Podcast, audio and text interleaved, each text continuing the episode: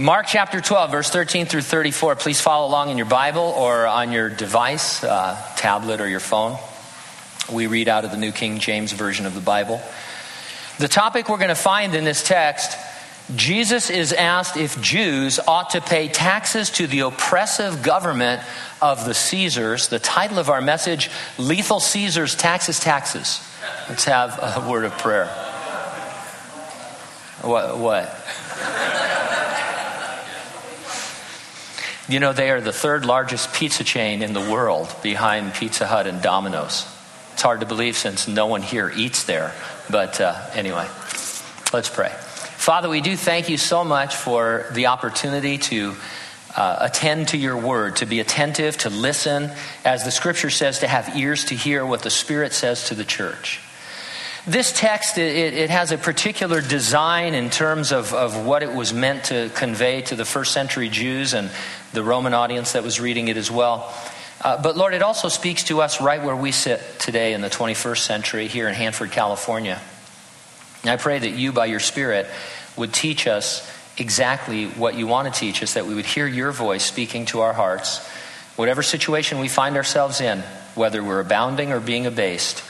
Uh, Lord, that you would minister to us. We thank you and we praise you in Jesus' name. And those who agreed said, amen. I voted. I trust you voted as well. I'm always fascinated by the different political parties that are represented on the ballot. In addition to Republican and Democrat, you could register American Independent, Green Party, Libertarian Party, or Peace and Freedom. There are more than thirty additional national political parties that were not represented on the California ballot. Among those parties, I'll just give you two of them. There's something called the Humane Party. It's a national political party with a focus on animal rights and a sustainable economy. They were founded in two thousand nine, and they require all candidates, officers, and board members to sign an oath abstaining from the use of animal products and services. Their goal includes the abolishing of the property status of animals. And so animals will no longer be property. I don't know what they'll be. I guess they'll be people. Uh, but their logo features a red, white, and blue cow skipping across the continental United States. Since our logo features meat on Monday, I doubt that that's going to be very attractive to too many of you guys. But anyway. And then here's a fun party. The United States Marijuana Party. Cannabis political party in the U S, founded in two thousand two by Loretta Nall, specifically to end the war on drugs and legalize cannabis. I can only assume they get very little done at their conventions. Just an assumption. Hey, man. Don't you think we should have a speech? Why? I was thinking about all this because our Bible passage in the Gospel of Mark has a lot to do with first century Jewish politics. First, Jesus is going to be asked a question about Jews paying taxes to Rome. The mixed group who ask him include a few Pharisees and a few Herodians. Now, the Pharisees were against paying taxes to Rome, whereas the Herodians were essentially a political party and very much pro-tax. Second, Jesus is asked a question about the resurrection from the dead. Now, it may not seem like a political question until you understand who it was that was asking him. It was a group called the Sadducees who did not believe in an afterlife, meaning they were all about prospering as much as possible under the Roman government of Israel. And so they were trying to show, hey, since there's no afterlife, let's just agree with Rome and prosper. Now, after Jesus deals with those concerns, he gets asked the third question. It sounds like, and it is in this essence, a spiritual question. But although spiritual, Jesus' answer impacts the kind of citizens we ought to be in whatever nation we find ourselves in or in whatever state our union might be in. I began to wonder what kind of questions I am or we are mostly asking Jesus. That's going to be a point of application this morning. What kind of questions am I mostly asking Jesus? And so I'll organize my comments around two questions. Number one, when you talk with Jesus, is it mostly about your material prosperity? Or number two, when you talk with Jesus, is it mostly about your spiritual passions? So let's take a look, first of all, at this area of material prosperity. that we'll find in verses thirteen through twenty-seven. Here's something most of you will remember. Read my lips, no new taxes. That was a uh, enduring soundbite from the nineteen eighty-eight Republican National Convention speech that became the cornerstone of George H W Bush's victory and presidency. Taxation, always a volatile subject, never more so than in first century Israel. So let's get right into it in verse thirteen. Then they sent to him some of the Pharisees and Herodians to catch him in his words.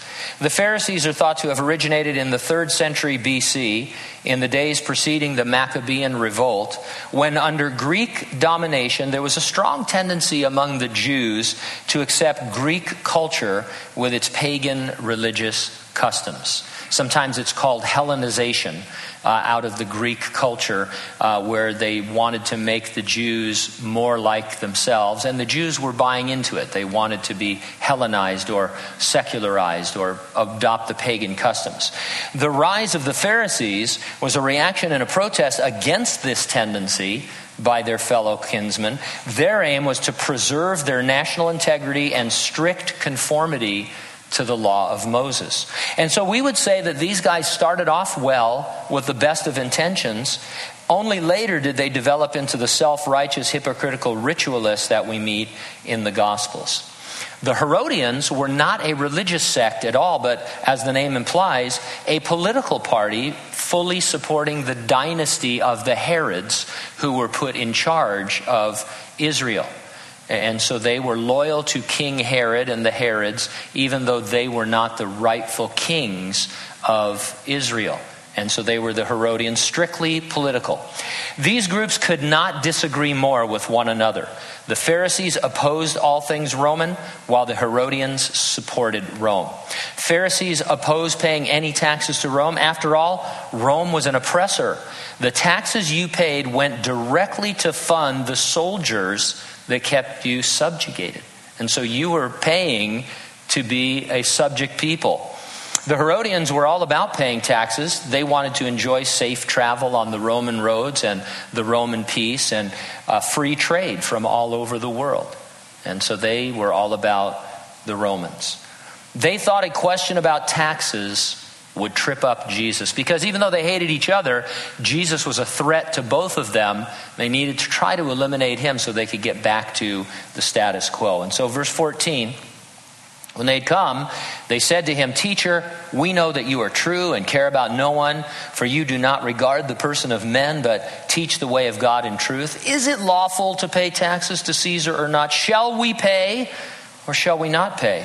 Now, a lot has been said about their prologue being flattery, and it may have been, but I see it more as sarcasm.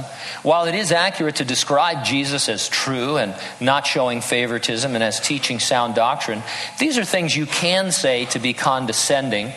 I think it was like saying to Jesus, "So you think you're the Messiah? Then answer this, smart guy." My dad used to do that to me when I was in college. He says, "Oh, yeah, kid college, you think you're so smart? Answer this."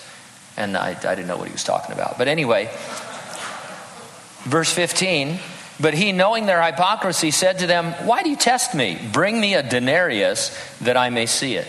Their hypocrisy was that they had joined forces to oppose Jesus. They hated each other, but they hated him more. I think it's also telling here that Jesus had to ask for a coin. He didn't carry any money. Uh, he left home without his American Express card or whatever it is, you know. "What's in your wallet, Jesus?" "Yeah, nothing." Uh, and so he had to ask for a coin. And he's setting up something a little bit dramatic. Jesus has, I don't want to say this in a derogatory, but he had a flair for the dramatic.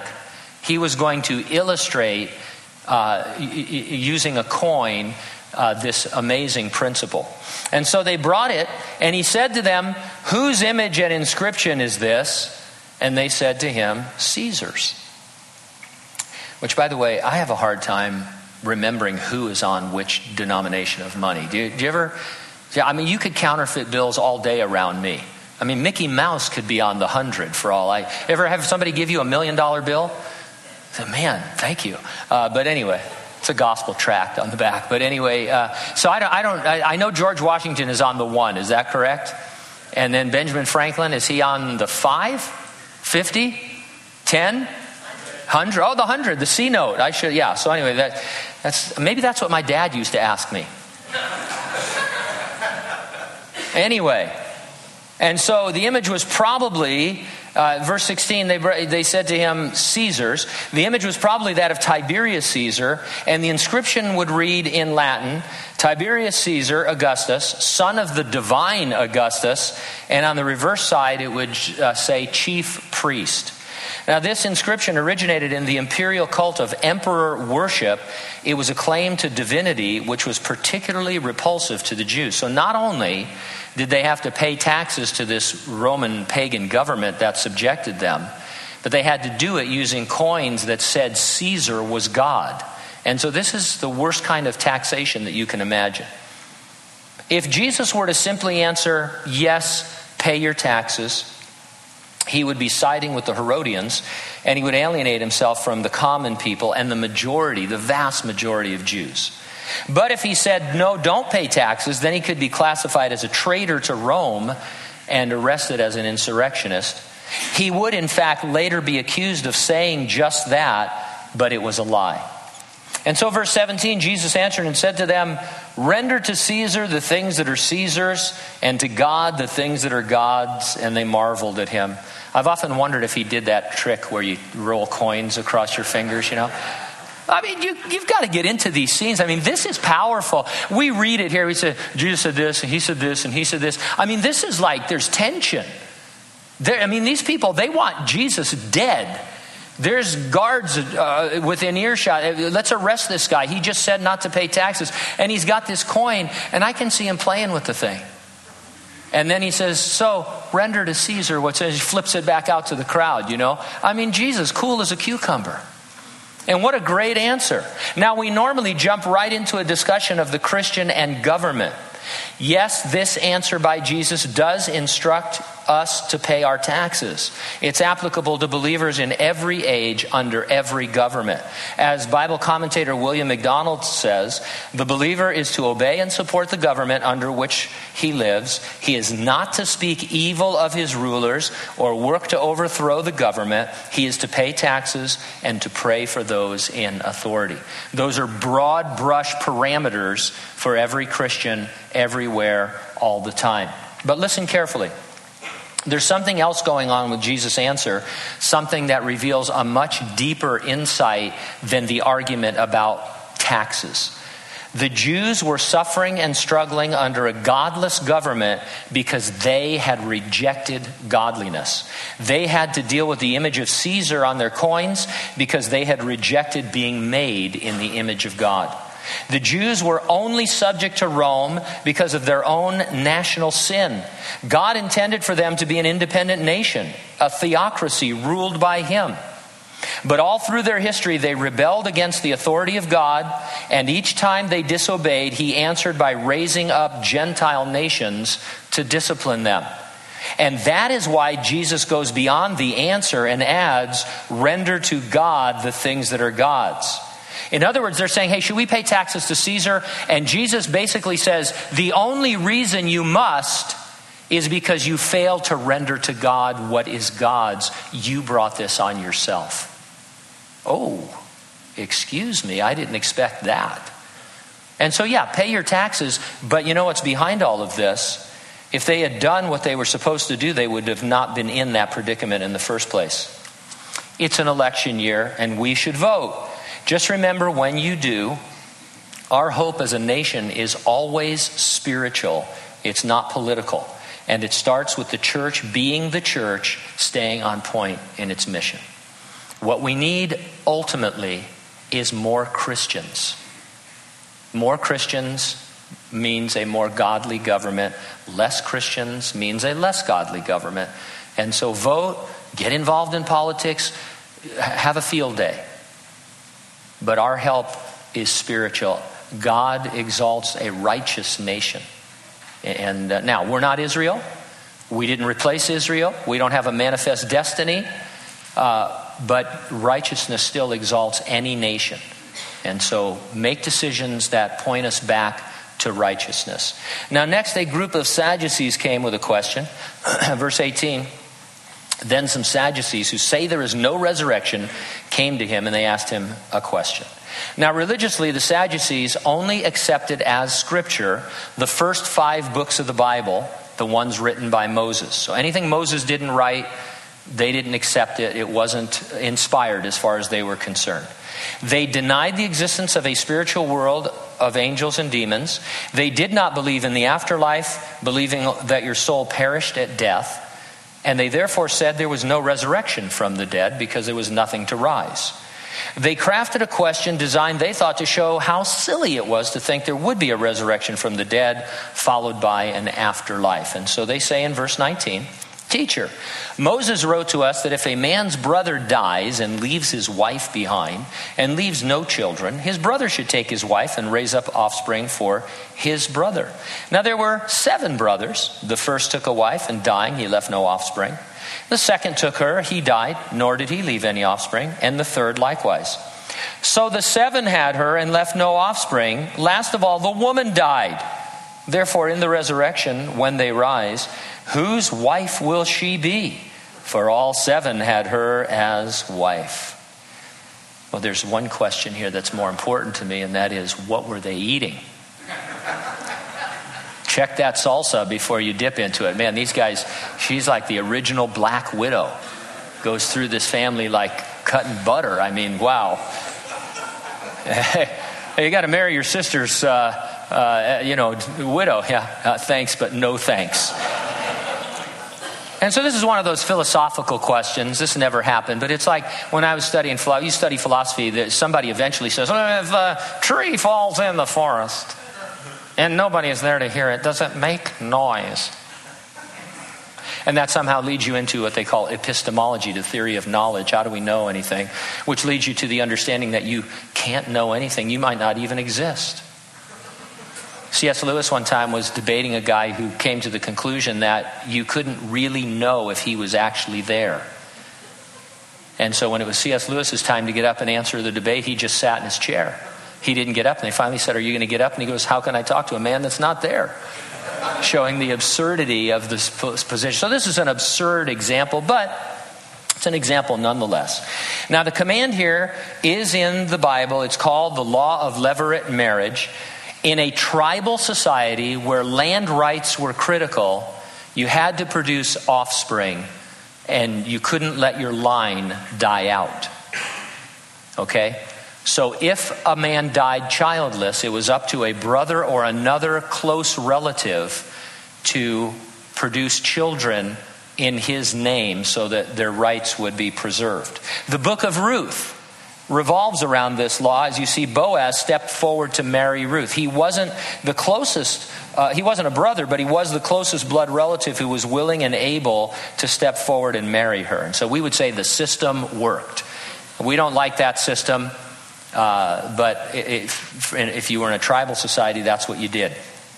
And so Jesus answered and said to them, "Are you not therefore mistaken, because you do not know the scriptures nor the power of God? For when they rise up from the dead, they neither marry nor are given in marriage, but are like angels in heaven." Now let me dispel quickly an error some people fall into. We do not become angels after we die. Every time a bell rings, no angel gets his wings. Okay, that's Hollywood theology. Uh, Michael Landon aside, you know, n- there are no, no people become angels. No angels become people. We are two separate entities. Now, this is one of those statements that causes believers a lot of grief. We have a notion that husbands and wives will live happily ever after in the hereafter. But according to Jesus, there will be no marriages of that kind in heaven. This sort of kills Mormon theology, by the way. If you're familiar with the Mormon theology that there are celestial brides and you populate planets in heaven, uh, there's no marriage. So why no marriage? Well, think about it for just a minute. God established marriage for companionship and for procreation. In heaven, you won't ever be alone.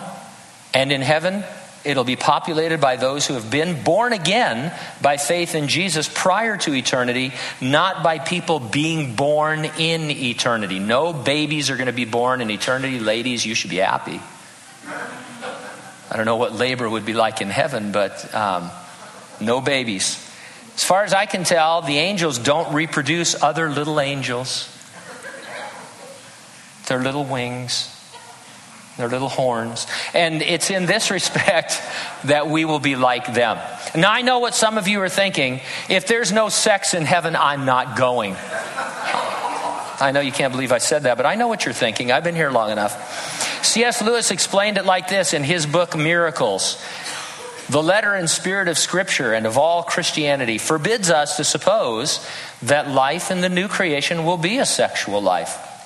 It is not, of course, necessary to suppose that the distinction of sexes will disappear. What is no longer needed for biological purposes may be expected to survive.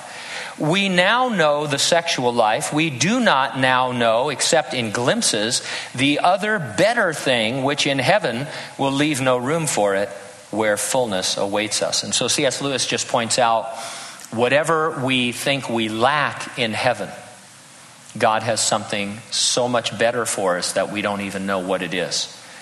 What could be better? I don't know, but I can say this. The Bible does teach that there is at least one marriage in heaven. It is Jesus Christ married to his bride, the church. We each have that to look forward to, and we will all enjoy together perfect companionship with our, each other and with Jesus forever and ever. Now notice, Jesus said, when they rise from the dead. He didn't say if they rise from the dead. He clearly believed in a physical resurrection. And he proves it to the Sadducees from their own self-limited scriptures. Verse twenty-six, concerning the dead that they rise, have you not read in the book of Moses, in the burning bush passage, how God spoke to him saying, I am the God of Abraham, the God of Isaac, and the God of Jacob. He is not the God of the dead, but the God of the living. You are therefore greatly mistaken. He says, he didn't say to Moses, I was the God of Abraham while he was alive. He says, no, I am the God of Abraham who is alive, as is Isaac and Jacob and all those who have gone before them and have come after them. Now, Moses wrote as if the patriarchs were still alive after death. Thus, the argument that there was no afterlife and therefore no resurrection was just absurd. Even though the Sadducees asked what it sounded like a spiritual question, their motivation was primarily material. Since they did not believe in an afterlife and they believed in annihilation after death, they were all about prospering now in the material world. They tended to be wealthy. They held powerful positions, including that of the chief priest and the high priest. And they held the majority of the seventy seats of the ruling council called the Sanhedrin. They worked hard to keep the peace by agreeing with the decisions of Rome. And they were more concerned with politics than religion. I mean, just think about it for just a second. If you, uh, you're not a Christian, let's say, and you are taught and you believe that God has said in the first five books of the Bible, there's no afterlife and no resurrection. Therefore, there's no reward. There's no punishment. There's just annihilation. Party. Join the United States Marijuana Party. You might as well go for it. Become a sociopath. Do whatever you want because, you know, it's amazing that they had any restraint at all. And so this was strictly about material prosperity. They worked hard to keep peace with Rome by agreeing with the decisions of Rome, and they were more concerned with politics than they were with religion. Now, these two questions from these three groups revealed that they were focused upon the here and now. They were concerned with their own material prosperity. That's not always a bad thing, but if you could ask the Son of God a question, would it really be about whether or not you had to pay taxes? You ever call into a radio talk show program? I, I avoid that like the plague, but some people love to do that. They screen the call. What are you going to ask the host? Because they don't want, well, some, some, well, some programs do want you if you're a nut job, but most of the time they want a sincere dialogue. And so if you were calling into Peter and say, I've got a question for Jesus.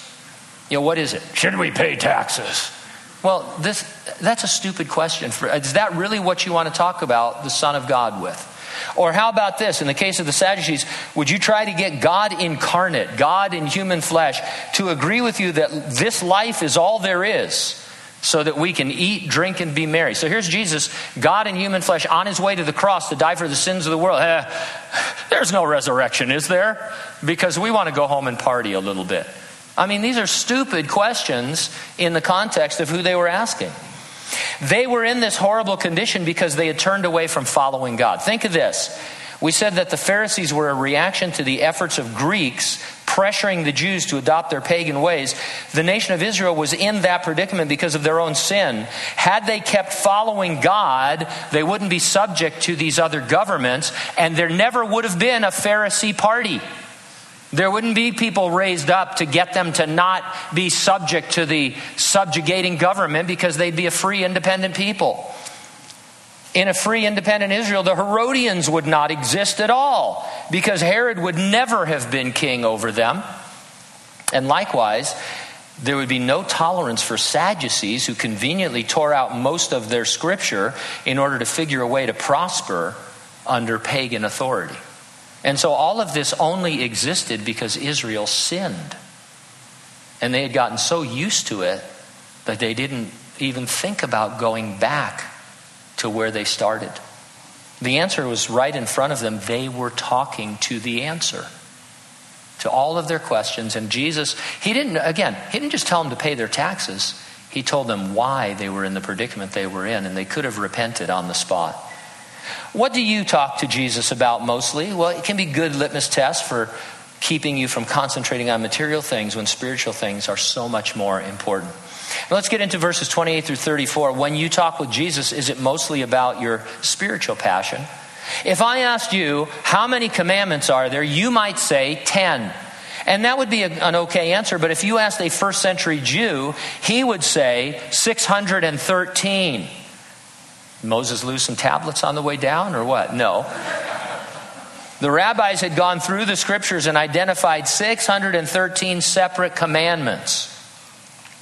The six hundred thirteen included two hundred forty-eight positive commandments to perform an act and three hundred sixty-five negative commandments to abstain from certain acts. I wonder if they had a, a negative act calendar. Like today's negative act to abstain from, do not covet your neighbor's wife. And then, you know, on through the other three hundred sixty-five. I, it wasn't funny first service either, but you never know. Thought maybe more of you were Sadducees and had been knocking some back. But anyway, since some laws seem heavier or more important than others, the Jews liked to ask rabbis which commandment was the greatest. Then one of the scribes came to him, and having heard them reasoning together, perceiving that he had answered them well, he asked him, which is the first commandment of all? Now, scribes were teachers whose office was to interpret the law to the people. They were held in high regard. Both the Pharisees and the Sadducees had their scribes. This one was probably a Pharisee, seeing he thought Jesus' answer regarding the resurrection was a good one. He probably wasn't a Sadducee because they didn't believe in the resurrection. And so as a Pharisee, he'd think, hey, why didn't I think of that? I'm going to win every argument now down at the local, you know, argument place uh, where we gather for arguing. Now, the first commandment of all, by that he meant the most important one. If you were stranded on a desert island, which commandment would you take? It would be this one. Jesus said, the first of all the commandments is, hear, O Israel, the Lord our God is one. And you shall love the Lord your God with all your heart, with all your soul, with all your mind, and with all your strength. This is the first commandment. Now, Jesus began with the opening words of what is called the Shema, derives from the Hebrew word for hear. It consisted of portions of Numbers and Deuteronomy. It was recited twice daily, morning and evening, by devout Jews. And so he doesn't give the whole Shema here. He just gives a part of it to say, hey, it's the Shema that is the first commandment. Now, there's nothing new in this answer. Other rabbis over the centuries had said the same. And the Jews were already giving this priority, at least in their rituals, if not in real life, by uh, repeating it twice daily. But Jesus wasn't done answering. He says in verse thirty-one, and the second, like it, is this, you shall love your neighbor as yourself. There is no other commandment greater than these. Now, by second, Jesus did not mean less important. He said it was like it, meaning it follows necessarily from it. They go together. One implies the other. You're not obeying the first commandment if the second doesn't flow from it. Jesus quoted here from Leviticus nineteen, verse eighteen, love for self is instinctive. It's our desire to promote our own good. This command demands that you must exercise a love equal to that which you have for yourself toward your neighbor. Now in Leviticus, in the Old Testament, neighbor meant a fellow Israelite, but in the New Testament, Jesus expanded it to include a much wider audience, especially when he told the parable of the Good Samaritan. They said, "Who's my neighbor?" And Jesus tells the parable of the Good Samaritan who was driving his Winnebago down the highway. The Good Sam Club, remember? Is there still a Good Sam Club? Raise your hand if you know what I'm talking about. Wow. All right. sixty-one. I'm past my prime. But uh, anyway, so Jesus told the parable of the Good Samaritan. He said that his real point was, whose neighbor are you? It's not who's my neighbor, because that implies I don't want him to borrow my mo, my weed eater. You know, that guy's not my neighbor. This guy might be my neighbor, but not the guy across the street. Jesus says, whose neighbor are you? Why don't you go mow his yard for him? And it's a whole different way of thinking of things.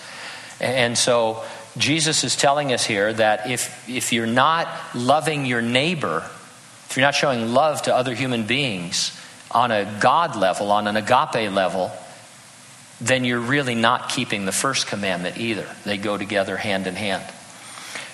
It's interesting to note that the first commandment Jesus cited summarizes one tablet of the Ten Commandments, while the second commandment summarizes the other. The four on one tablet have to do with our relationship with God, while the six on the other have to do with our relationships with others. So the scribe said to him, "Well said, teacher, you've spoken the truth, for there is one God, and there is no other but he. And to love him with all the heart, with all the understanding, with all the soul, with all the strength, and to love one's neighbor as oneself, well, that's more than all the whole burnt offering and sacrifice." Now the scribe put the truth ahead of political correctness and social status. He knew that Jesus had answered the question beautifully, and in fact, he knew that he had answered it once and for all. This question never needed to be asked again. This was the answer. He recognized, too, that ritual sacrifices, important as they were under the law, could never be a substitute for loving your neighbor. What he's saying is, if I don't love my neighbor, I can sacrifice cows until the cows come home, and it's not going to do me any good because it's an empty show. And what God really requires is obedience and love. In verse thirty-four, when Jesus saw that, he answered wisely. He said to him, "You are not far from the kingdom of God," but after that, no one dared question him. Let's refresh our understanding of what can be meant by the kingdom of God. It can mean one of three things. The kingdom of God refers to God's rule over his creation. Even though mankind sinned in the Garden of Eden, God has never abdicated his throne. He remains in charge, overruling the universe by his providence. He will redeem creation and restore all things. And so it's always applicable to talk about the kingdom of God as the overarching rule of God of his universe. Now, the kingdom of God is also the literal rule of Jesus Christ, the Messiah on the earth, from David's throne in Jerusalem, Israel. The Jews in their scriptures are promised such a physical kingdom. When Jesus came the first time, he tried to inaugurate it, but he was rejected, so it was postponed. That's why he's coming back a second time when he will establish the kingdom of God on the earth for a thousand years and then on into eternity. A real physical kingdom on the earth. Thirdly, the kingdom of God means the spiritual reign of God in the hearts of individuals at any time in history, from Genesis to Revelation. And so we're under the overarching rule of the kingdom of God, and wherever we're at in terms of the literal kingdom being on the earth, when you come to know Christ as your Savior, you can be honestly said to be in his kingdom because you are under his spiritual rule in your heart. And so it's very important that we keep those distinct. Today there's a lot of talk in the uh, evangelical church about the kingdom. I almost did air quotes. We hate air quotes around here. I just, you know, air quotes. We, although we did, we have invented the air uh, parentheses. So I don't know when to use them. We're, we're getting to that next. So you have air quotes and air parentheses. And I'm sorry, Sylvia, about the Spanish translation. I'm just off on a tangent. But anyway, uh, and now I don't even know what I was talking about in the first place. Oh, yeah, the church. A lot of people talking about the kingdom and how to live in the kingdom and what the, and they're confused. They're confusing God's spiritual rule in our hearts now with the literal kingdom, which is not here. We're not in the literal kingdom of Jesus Christ on the earth, namely because Jesus Christ is not here. He is in heaven, seated at the right hand of the Father. When he comes, we can talk about that other part of the kingdom. Now, how was this scribe not far from the kingdom? Well, for one thing, he was talking to the king. He was a few feet or less away from Jesus. More importantly, this was an invitation to salvation. Not far is still too far if you never make it to where you're going. The scribe needed to receive Jesus as his Savior. He needed to repent of his sin, and he needed to submit to Jesus' spiritual rule in his heart. And we would say today in our language, he was not saved. He answered correctly. He understood that Jesus had given the, the proper answer. He even expanded the answer, so he had insight, but he had not received Jesus Christ as his king. And Jesus said, you're not far from the kingdom. You need to repent and confess and receive me. Apparently, you can come close to being saved, but still be lost. Does that describe anyone here today? Have you been born again by receiving Jesus Christ? If not, you're close, because the Holy Spirit is here and he is freeing your will so that you can understand the words of the gospel, so that you can know you're a sinner in need of salvation, so that you can receive Christ as your Savior. But you must respond. You must put your faith in Jesus Christ. Now, after that, no one dared question him, I guess. It was obvious they were never going to get him to say something his press secretary would have to re-explain. Don't you love that when, when certain politicians say absolutely imbecilic things? I'm not thinking of anybody in particular. And then they're saying, can you imagine, Peter, what did he mean by that taxation? Well, what he really meant was, and then they put some spin on, Jesus is the original no-spin guy. Should we pay taxes to Caesar? Yeah, but it's your fault that you do so. Well, you're not going to get elected that way. No, you're going to get crucified that way, because people hate to hear the truth. They want to live in darkness rather than the light. Keeping with this theme of uh, politics, Jesus' answer to this question affects us in that we live out his command to love our neighbor as ourselves in society with others. In other words, whichever of the thirty plus political parties I belong to or you belong to, I must still be recognizable as a follower of Jesus Christ. He is to be my exclusive passion from which I determine how to live among others, to bring them the gospel first and then the betterment of life afterward. Betterment of life means nothing if a person is going to die and be lost for eternity. I'm sure all of you know by now, uh, you've heard about this shooting in Orlando at the nightclub. fifty people are dead. fifty people who were having a, a night out on the town in Orlando, Florida, gunned down in the worst single tragedy of its kind in United States history. fifty-three others wounded, gunmen killed. I do mean to scare you. You know, sometimes people say, well, I don't mean to scare you. Yeah, I do. Because that's how quickly life ends. And so we don't have time to mess around, especially if you're not a Christian. You need to be born again. You need to get saved. You need to do it this morning as we wait upon the Lord. And if you're a Christian, if we're Christians, what should we really be doing with our life and time to affect this nation for godliness? How is uh, righteousness going to exalt our nation? If we're not righteous, it's not. Let's pray.